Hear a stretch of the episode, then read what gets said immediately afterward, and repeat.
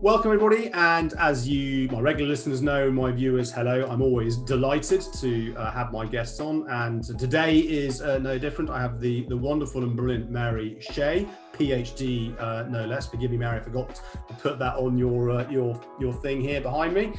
And um, I've been following Mary for a while. Uh, Mary's now the uh, Global Innovation Evangelist at outreach. We'll get into outreach in, in a minute. And then before that, um, at Forrester, in terms of an, an, analyst there, producing some amazing content, kind of where the world of sales and marketing is um, uh, is going. And your PhD, Mary, is um, in mus- musicology and the F, F I'm going to get it wrong, F ethnomusicology, yeah. which is a first for um uh, for me as well. And of course, our paths crossed um, with our mutual our mutual friend Kate at Lately AI in terms of what Lately does with uh, the neuroscience of music. So we may or may not get into um, uh, get into that. So I'm going to kick things kick things off before we get into the who, what, why, when um, where. But what what caught my attention, Mary, and those of you, if you go and find Mary's profile on LinkedIn, which I'll put on, I'll put at the end of this show, um, her banner image at the top is Revenue Innovators, noun, a new co- cohort of revenue leaders who put buyers at the center of their strategies, who arm their sellers with the most innovative sales technologies, and who over-index on data rather than intuition to inform their business decisions because I think there's a lot to un, um, uh, unpack there. But before we get into that, who, who, Mary, who, what, why, when, where? Thank you. wow. Well, that was quite an introduction. Thank you so much for having me on the show today, Alexander. I'm happy to be here. And um, Kate is a, a good friend of mine. I actually got a chance to know her probably maybe a little bit over a year ago. And I'm just mm-hmm. fascinated with the company and the technology and her personality as uh, as a as a wonderful leader and, and yeah. technologist. So it's great to have those mutual connections. I wish I could tell you I had a I was a doctor of revenue, but I'm not. and um, I wish I could say there was a strong connection between my PhD and what I do today. And there's a little bit of a connection as you as you sort of uh, pulled out that thread. Mm-hmm. A lot of people who are in the business world actually have started with PhDs in the humanities and particularly in technology because there's a strong connection between um, that light right brain right brain and left brain connection where you know music is both very much an art and a science and um, technology is as well so um, that that's a little bit about my academic background. I was a professional musician, a classical oboist for the first few years of my career. Traveled all over the world and played in a number of different orchestras, and then got my PhD in musicology and ethnomusicology. And musicology is the study of Western art music. So, what we would typically think of as classical music. Mm-hmm. And then ethnomusicology is really interesting. It's has its roots in anthropology. So, it's really looking at the social science aspects of music. And so, in ethnomusicology, we look at musics that are passed down primarily in oral tradition, not written down, mm-hmm. okay. and passed from one generation to the next. So, I learned a lot about how to play the Chinese oboe, um, the the Balinese gamelan, some different types of drums from Ghana, and here I am today as an evangelist at Outreach. So yeah, I was going to say probably, that, that's, that, that's have to sit down for dinner to have a have a much longer conversation about how all of that transpired. But that's the short story. that's that's fascinating, um, and some instruments I've never heard of as well. So I'll need to Google those after after this. So for um, as as I mentioned before, we kind kind of came on online and we're chatting in the green room as I as I talk about our imaginary green room. Um, my background is it, it's sales through and through, but it's primarily um, professional services, so lawyers, accountants, and, con- and commercial real estate. So for those that are listening that haven't heard of outreach, would you mind just kind of giving a high level elevator pitch of, on what outreach is all about? Sure. Thanks so much. So, Outreach is a sales technology platform, and we're one of the leading providers and platforms within the overall sales uh, technology marketplace right now. Mm-hmm. And what Outreach does is it helps sellers of all shapes and sizes, and also revenue leaders and sales managers manage the day to day activities of the go to market organization. Mm-hmm. So we help sellers in particular manage their omni-channel cadences and interactions and orchestrate those interactions with their customers and prospects. And you mentioned you have a large following in ProServe. Well, um, you know, all of all of the folks that actually interact with customers and prospects need to do it in a variety of different channels, whether mm-hmm. that's social, whether that's LinkedIn InMail, whether it's email, whether it's um, traditional calling or remote meetings like this. And so our system, which has embedded AI and automation, helps anyone manage those interactions, automatically extracts all of the human behavioral activity between mm-hmm. buyers and sellers and uploads it to the CRM. Yeah. So it takes the sellers out of the um, data entry game, which uh, you know nobody really liked, and actually nobody really did. and, and then it uses um, we have embedded AI that will help organizations derive insights from large data sets. And mm-hmm. so that's at the highest level. We do a lot of other things. We're we're a multi product platform. So we have uh, digital coaching capabilities. We have the ability for buying teams and selling teams to come together and create mutual action plans. And um, we've got some other news, which I'm not uh, at liberty to disclose, but okay. Very, very soon we'll we'll be announcing um, some additional capabilities for the revenue leaders, both marketing and sales, and sales ops, revenue ops exciting. It seems like something's happening every week with uh, outreach in terms of what you and the broader team and Scott and so on are, uh, talk, are talking about, which is why you know love following what you're um, uh, what you're doing. So thank you, uh, thank you for that high level. High level overview and that kind of sits within kind of the what i think sales engagement platforms is that kind of a fair are you in that space or is that not yeah, fair it's interesting because um, the technology uh, landscape right now is really in a dynamic place where we're seeing significant consolidation and also category creep from one category to mm-hmm. another. So I'll give you a cheeky answer.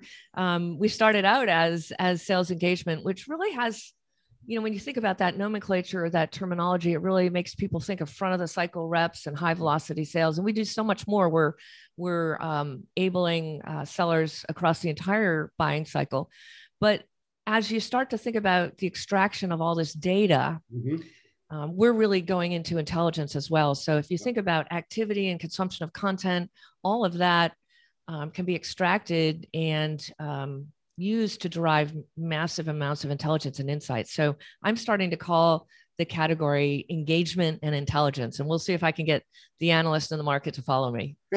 engagement and intelligence. You heard it here, you heard it here first on the Death of a Salesman um, podcast. So if, if, we kind of break down, going back to the, the, the revenue innovators, if I look at where I, I guess for me, 2015 is where I started to see this concept of sort of sales enablement, if you will then it kind of seemed to morph into sales sales effectiveness. Then we kind of morphed into sales ops. Then it became revenue operations. Now it seems to be moving into rev, revenue intelligence as you um, as you t- t- talked about it there.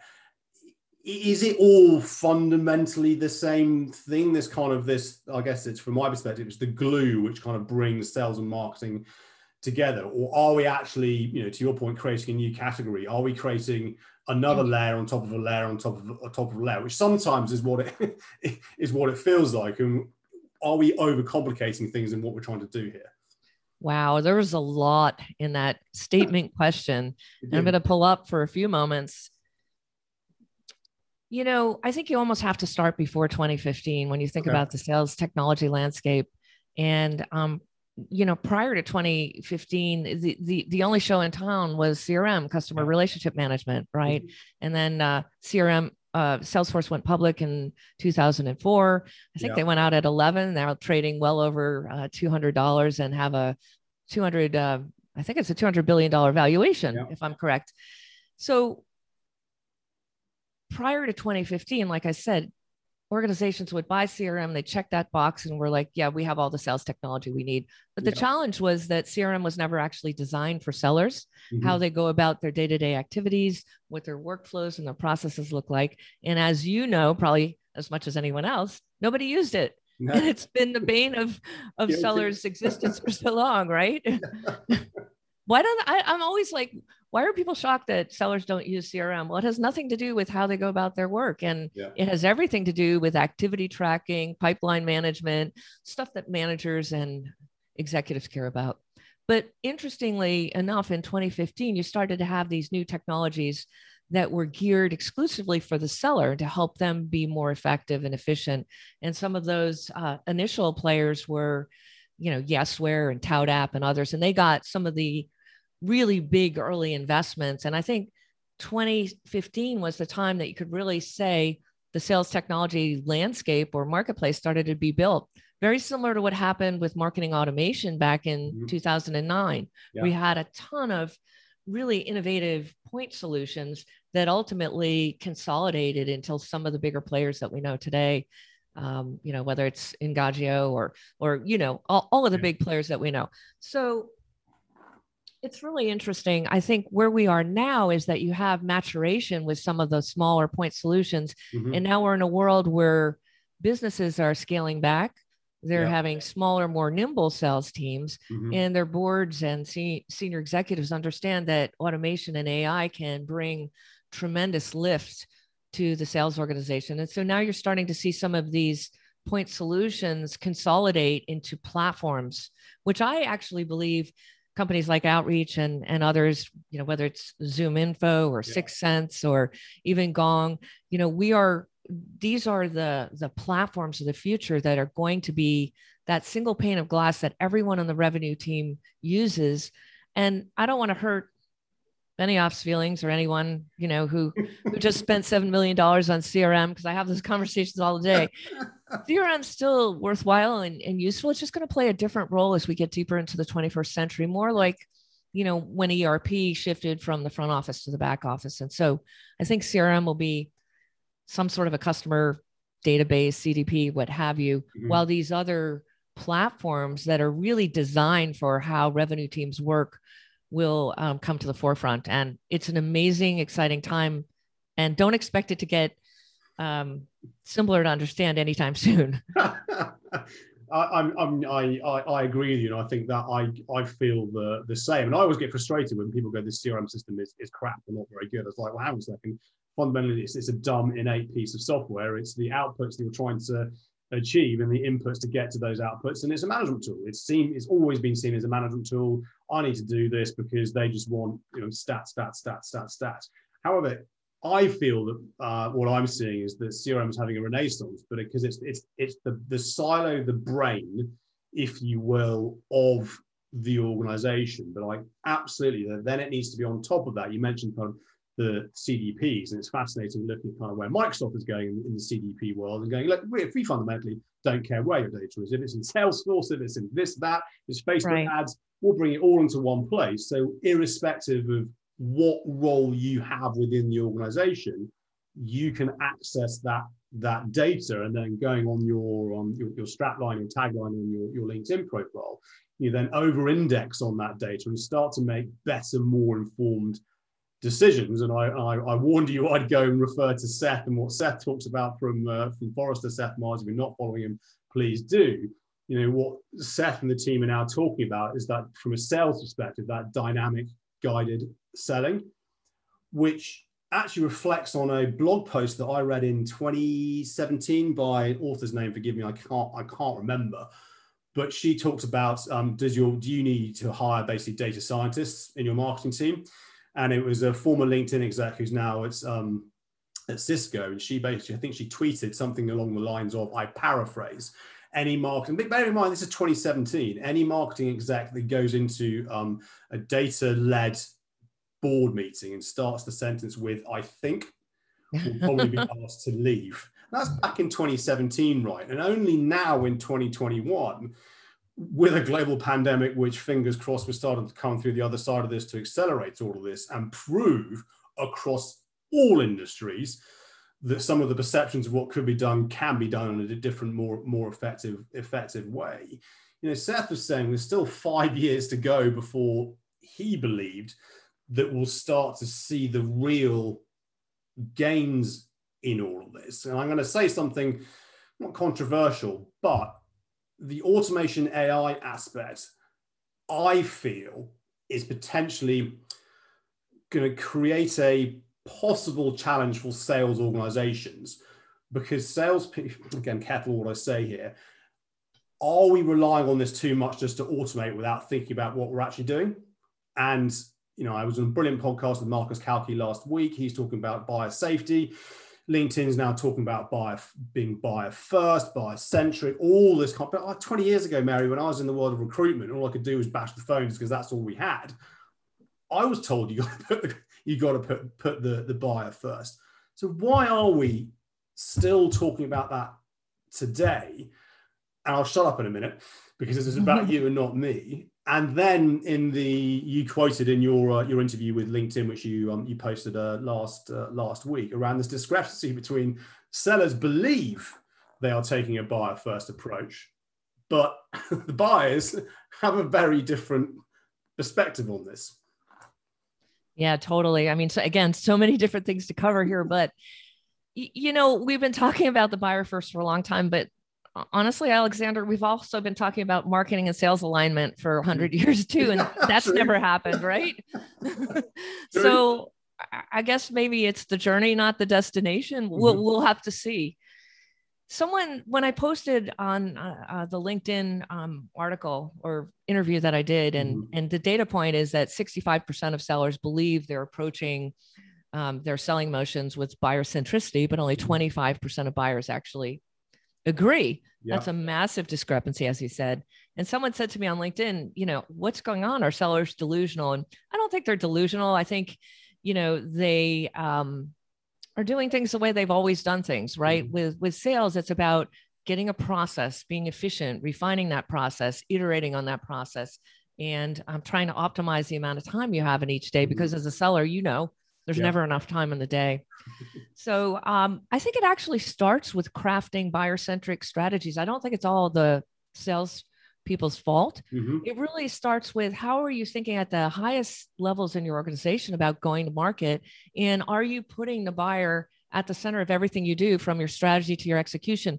One example would be, you know, we all have sales stage milestones in yeah. our CRM, right? So we can allocate resources so we can mm-hmm. forecast so you know we have some predictability to the business well why don't you call them buying stages and why don't you rebrand those yeah. to to indicate how the buyer would want to engage with you at that stage if they were really interested in your product or service and then you have compensation plans that are actually driving activities that will push the seller away from the buyer rather than bringing them in. So the buyer has evolved and, and as Seth and his cohort over at Forrester and Forrester Decisions Group, they're saying now we can't even say the buyer, we have to say buying groups because there's really typically the average B2B sale has 11 people involved on the on the short mm-hmm. end yeah. and up to 22 people involved for a more complex sale. So I guess I should say I submit we stop saying the buyer and say, you know, buying collectives, buying mm-hmm. groups. Mm-hmm. And um, so there's a lot of different things that go into it versus the sell, salespeople just aren't um, focused in going to market with a buyer centric mentality. Compensation plans drive sellers to align with your sales strategy and your corporate strategy. And I've seen so many, you know, really shitty comp plans. Sorry, hope it's okay. Um, that are, you know, focused on quantitative metrics because the, yeah. those those metrics allow your most senior executives to gain comfort by doing mathematical computations to understand if they're going to hit their numbers or not, not to deliver a great buyer experience. So I think I've gone on a tangent. I'll get off my soapbox. you, you, haven't, and interestingly, um, the the podcast with Marcus uh, last week, he's very much of the same, the same view, and you know all the research out there that, that actually shows that money, just in life generally, is one of the worst levers to actually get someone to do something because it just starts to generate and create the wrong the wrong behaviors and it, it, takes me back to when um, I was doing a course with the Association of Professional Sales, which is a UK based um, uh, organization recently merged with the Institute of Sales Management, I believe. And there's a chap from Oracle there, so, you know, senior leader from Oracle going, we tried to get our Oracle reps to sell the smaller deals, but were more profitable.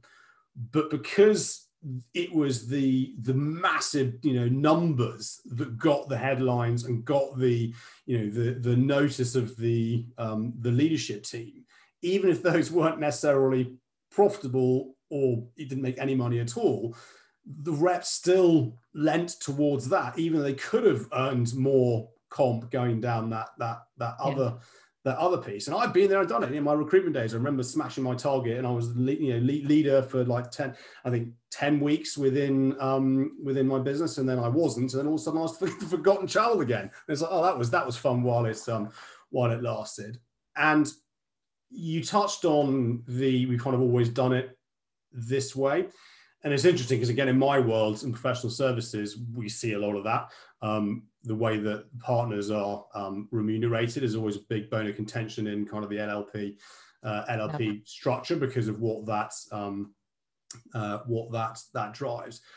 And it reminds me of a podcast I did with Justin Michael, who I think you know. Oh yeah, we're really friendly. I I love Justin. Super Perfect. brilliant guy. Excellent. So Justin, likewise, I've you know his, his books out, Tech-Powered Sales, and all yep. those kind of things. Did a podcast with him and um, a guy called Patrick Joyce, and they were talking about, rather Patrick was actually saying, if he's starting from scratch in kind of SaaS world, he would create uh, a cohort of a team so there's your RevOps person or Rev, Rev Intelligence. That's your SDR. That's possibly your AE. There's your marketing person and maybe a data person. That's your number. That's what I need you to re- report back to me in 12 months' time. Go figure it out. Go yeah. do what you need to do and make that work. We will make sure you've got the best in class technology to support you on that. You, you know, you touched on um, Zoom, Zoom Info and kind of the third party data to help you make better more informed decisions about who to target, when to target, how to have those um, uh, those those conversations and get away from you know again you touched on it in your uh, in your interview the kind of the, the, the mqls the marketing qualified leads are are not fit for purpose and this and that because sales and marketing aren't talking to each other. And then you also touch on the fact that there is this challenge that even when you get a sales leader and a marketing leader in the same room they're both KPI differently. They're both driven by different outcomes. So this is for me, and this is why I was really keen to get you on and kind of hear your side of the coin from a tech play, because from the consulting world that I come from, this is as much the human transformation, people change play enabled and supported by technology. Yeah, I mean, again, it, it's it's so interesting the sales and marketing piece. One of the things that I think is happening is you're seeing buying groups, buyers are doing more and more on their own. So there's a lot mm-hmm. going on with self discovery. There's a lot yeah. of information out there. There's digital content to download. There's podcasts like these. Mm-hmm. There's all kinds of other things.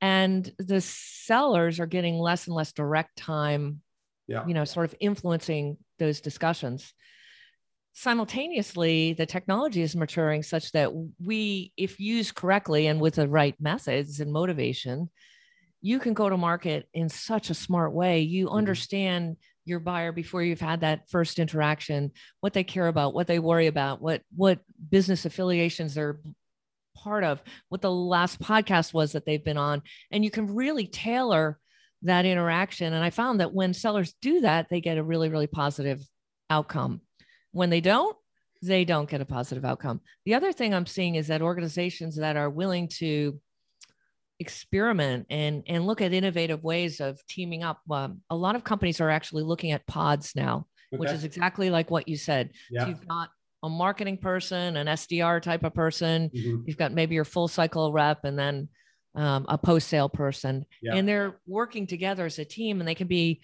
very very responsive to client and prospect needs and they're dialed in together and they're all gold with the same goals. Mm-hmm. And that's where that's one of the things that I think can help deliver a much more uh, buyer centric experience. And, and, I and I, I I guess then that's then you know a CRM system cannot do that. Salesforce, Microsoft cannot provide that environment, but you then layer it with an outreach on on top of that with the you know the data insights and so on and so. I don't doubt that Salesforce and Microsoft will, or maybe one of them will, will buy you. Who knows? Um, in terms we might be too expensive. in terms in terms of that, and that that yeah. then for me also dare, dare I say this comes to a skills gap, possibly in terms of actually being enabling having the right people to understand what to do with this. And it's not just a let's feed it into into the the machine. And um, it reminds me of a uk cartoon when i was a kid called big bertha um, where you know you put something in one end and a different kind of toy came out the um, uh, the other end. Um, you do need to work with the technology. And that's kind of on that, that point where you touched on the over index on data rather than intuition to inform their business decisions from and again, the world that we that we operate in. You know, if I look back to the experience I've gained, I'm what 42, 43 now, um, versus when I was my straight out of you know university into smashing the phones and recruitment days 20 years ago. I do feel that there there is an element of that gut instinct, which still has a place, but is can be supported by either validating that gut instinct or you go okay i know i've got all the the, the data here. I, am kind of i think a doctor is a good example of this. I know i've got all the data here but there's just something in me that tells me my 20 30 years of being a doctor uh, you know a doctor in whatever the, the medicine is i feel it's it, it's this. So for me i don't believe that we should become too reliant on technology and you touched on this in your in, in, in your interview because we will then lose that buyer first approach, in my view. Yeah, I mean, it's it's like it like anything in life, it's balance, right? And mm-hmm. moderation. And so when, you know, I'm a little bit older than you, but when you and I were selling and we were out there pounding the phones and doing what we did, um, you know we definitely were more focused on on on the art and sort of mm-hmm. the quantitative metrics right so vol- it was a volume if you yeah. if you reach the right volume of activities you're going to get the right outputs on your pipeline mm-hmm. today we're in a different place and now you know we do have the tools and we do have the data which can create efficient predictable growth mm-hmm. and organizations at the leadership level as well as the rep level do need to lean more into the science of of of the profession in my view but the art never goes away i mm-hmm. mean people value human connections people want to look that seller in the eye when they make a big b2b purchase you're putting your in some cases your professional reputation yeah. on the line when you bring in a new vendor or new mm-hmm. technology mm-hmm. or a new solution and so the the ai is really designed to give you options, right? Mm-hmm. Here's a couple of different recommendations. You could do X, Y, and Z based yeah. on the insights that we've gathered from the algorithms we created and the data we churned out. Mm-hmm. And you, as a seller, need to apply your experience, your expertise, your intuition, what have you, to choose the right next step. So I don't ever see a world where, I mean, certainly with you know very very high velocity sales you, you you could see a world where it's completely automated mm-hmm. but you know in the types of sales that we're talking about pro serve or you know large technology outsourcing or whatever it is yeah. bigger enterprise deals i don't ever see a world where the technology replaces a salesperson it just amplifies what they're able to do it creates better efficiencies gives them greater scale and gives them insights from which they can decide on how to proceed and that's you know, sort of that's the brilliance of the role. And I don't think that should go away. I'm very glad that you um, you, you said that because I and I, I fully admit, you know, in my earlier days when I started out doing doing my um, uh, my thing, I was out there going, is you know, is are the SD, is is the world of the SDR kind of dead? Is cold calling dead? Cold calling very much isn't dead. It all depends on your markets. There isn't kind of one size right. um, one size fits all yes, it's interesting in terms of you know the research that is now coming out in a post-pandemic world. I think with McKinsey, uh, December 2020, this was when they they they published this three and a half thousand buyers of B2B services, and 15% of those respondents said they'd happily spend over a million dollars on a product or service in a virtual environment. Now, that's not saying I don't necessarily want to meet someone, but I don't necessarily have to physically meet that someone. Yeah exactly I in I can do it in uh, in, in in this in, in this environment and it's interesting I'm going to kind of go a little bit kind of left field but you know, certainly the pro serves FS space purpose ESG is now coming into how organizations act and behave. And you know, some of the larger law firms recognize they can't put a partner on a plane first class to fly halfway around the world for a one for a one hour meeting, which they then yeah. charge the client for. Carbon footprint, all this kind of stuff. It doesn't really kind of send out that um, uh, that that message. And your your your play on the, the, the science versus the the art reminds me of um, the brilliant Falon Fatemi, um, who set up Node, and then she recently sold to um, to Sugar. Where mm-hmm. again, if you put Falon Fatemi into YouTube's little quotable insights, you know she said the the science is only as good as the art of of sales. However, absolutely to, to, to your point, and you know I, I will st- stand down on my kind of views on that. Is that if I look at the art of sales that I learned then versus what I'm learned now, they are two. It's very, very different because to your point around the omni-channel approach, people can access much more, much more information and uh, and so on. So I, I believe we're in we're in for I believe really exciting, exciting time. It's just this kind of tension I, I fear at the moment with the narrative which we are seeing you know, out there in terms of buyers don't want to talk to salespeople, salespeople yeah. crap, all this, but it becomes almost for me, I feel a self fulfilling prophecy that if we keep kind of saying this rather than kind of what you're saying, just take a step back from all of this. And if we're going to be truly buyer centric, let's focus on the buyers and you. Yeah, I mean, if you think about some of the best salespeople you've interacted with, they add so much value. I mean, they're consultative they're advisors they help you figure out how to fund you know a large solution uh, they're people that you take from one company to the next when you move sometimes there's more loyalty to the actual brand of the seller than you, you know the the service or product you're buying mm-hmm. so I, I think there is a lot of hype out there and i think there's also a lot of hype about this in person or mm-hmm. um, you know digital virtual and it's funny like I'm actually calling this what you and I are doing. This is in person. I'm in person. Yeah. We're in person. Great. So I'm actually starting to say on site mm-hmm. versus remote or virtual because I think it's a better better way of describing it.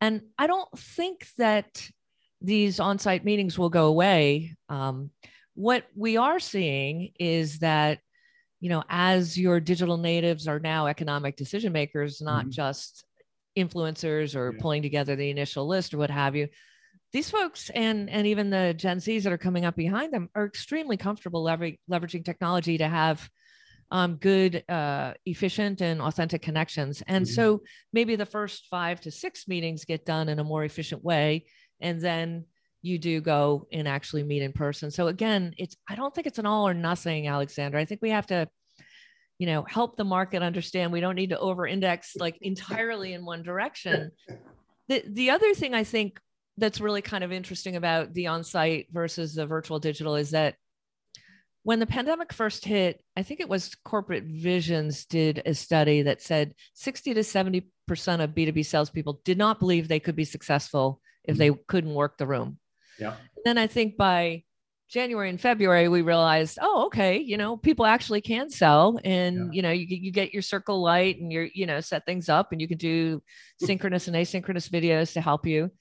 Now, I think it's all about hybrid and hyper hybrid. So mm-hmm. you you may go to a meeting, Alexander, and you may actually have one or two people in the room, but then you've got 20 up on the monitor who are right. zooming in because now buying groups are highly distributed. So again, I don't think it's an all or nothing um, situation.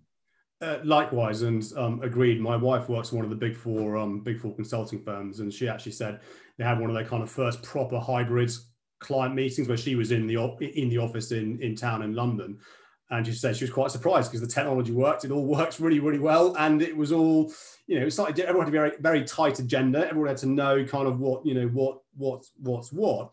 Um, so I, I'm with you. The, the, I also get frustrated in terms of putting any kind of word in front of selling. It's just sales and marketing for the 21st century. We're just having to just do it in a different yes. way, but we're all still trying to achieve the same end goal, fun, you know, fundamentally as to what I was doing 20 years ago, you were doing 20 years ago in the world of sales, which is, you know, create a, a, solution for your client that that works. It's just a different way, more efficient way of um, uh, of doing this. Now I want to kind of move again. We we we touched on this before we kind of came on on air. I don't know why I say that because this isn't live, but it makes me feel better about myself. the I I um you know the world of kind of professional services. So I'm going to include FS in this as well. So financial services, mm-hmm. pro service. So big banks, um, traditional in- institutions. We could probably lump insurance in there as um, as well. I truly believe that what outreach is is doing you mentioned gong in terms of kind of the voice um, the world of voice as, as well absolutely have a play in that industry i think it's going to be a very brave um, organization to to make that leap. Just as they're trying to get their head around this thing's called crm is actually quite you know quite important getting people to use it. Then look at pwc's story with with salesforce and the global rollout the, the rollout they've done um, done there with with intrahive. Based on you know what you're seeing what you're hearing in the role of your you know global innovation within within outreach what, what are you hearing or seeing kind of on on the ground as it were within the professional services um, space yeah, it's a great a great point, and you know, it's no surprise that outreach and and many of the other technology players that we've discussed in this conversation have started out selling into the technology space, mm-hmm. into SaaS, um, SMBs, and we are uh, at Outreach really con- taking a concerted effort to uh, work with enterprise customers now, mm-hmm. and we are adapting the platform to have the right types of uh, functionality that's going to serve that level of customer. Some of it includes compliance or mm-hmm. you know other types of uh, more uh, customized workflows and so on and so forth. But uh, those organizations are absolutely going to need these types of platforms as well. And when I was at Forrester, I worked with a number of FinServ uh, customers, namely, I would say the uh, uh, the ones with the big advisor networks or financial advisor networks where they really um, needed to be digitally activated to engage effectively with their end customers mm-hmm. but you know i think the one thing that the that the global pandemic has has really showed us well it's showed us a lot of things but one of the things is that the companies that were digitally prepared were able to adapt and pivot very quickly with very few hiccups the more traditional businesses that were laggards who strategically decided, you know, we don't need to make all these investments in the technologies, mm-hmm. were really struggling and it took them longer to kind of bounce, bounce back. And as we look at the next normal, and I'm really intentional about saying that because I don't believe we're going back. And you mentioned, you know, PwC and McKinsey and a mm-hmm. number of these other companies that are also doing great thought leadership, we're all saying the same thing that even if you have a traditional business, you're probably going to have a fairly distributed workforce. We're going, we're embarking on a talent shortage, not just at restaurant and and and frontline workers, but also within uh, the selling and business professions. And that one of the first questions that people ask in the interview is, "Do I have a flexibility to work from home?" So we're in a world where there's going to be highly distributed interactions between sellers and buyers and organizations need to ensure they have the right technology systems for their employees to engage effectively in that environment Awesome. So I'm glad to I'm glad to I'm like literally every pro serve firm that I talk to, especially if they're kind of in kind of CRM review. I'm like, are you considering an outreach or you know sales loft and and and so on? And none of them have heard of you. None of them have heard of this kind of environment in this world that that, that they are uh, that they're they're in. Um, conscious of time, uh, Mary, uh, this has been awesome. Thank you so much. Where can people find you? Where's the where's the best people for for people to reach out and find you and start a conversation? Yeah, thanks so much for the opportunity, Alexander. So I'm really accessible, believe it or not, even though I'm super, super busy. so I'm very engaged in LinkedIn and mm-hmm. I will respond and send reports and give you advice or, you know, just uh, have a nice social connection.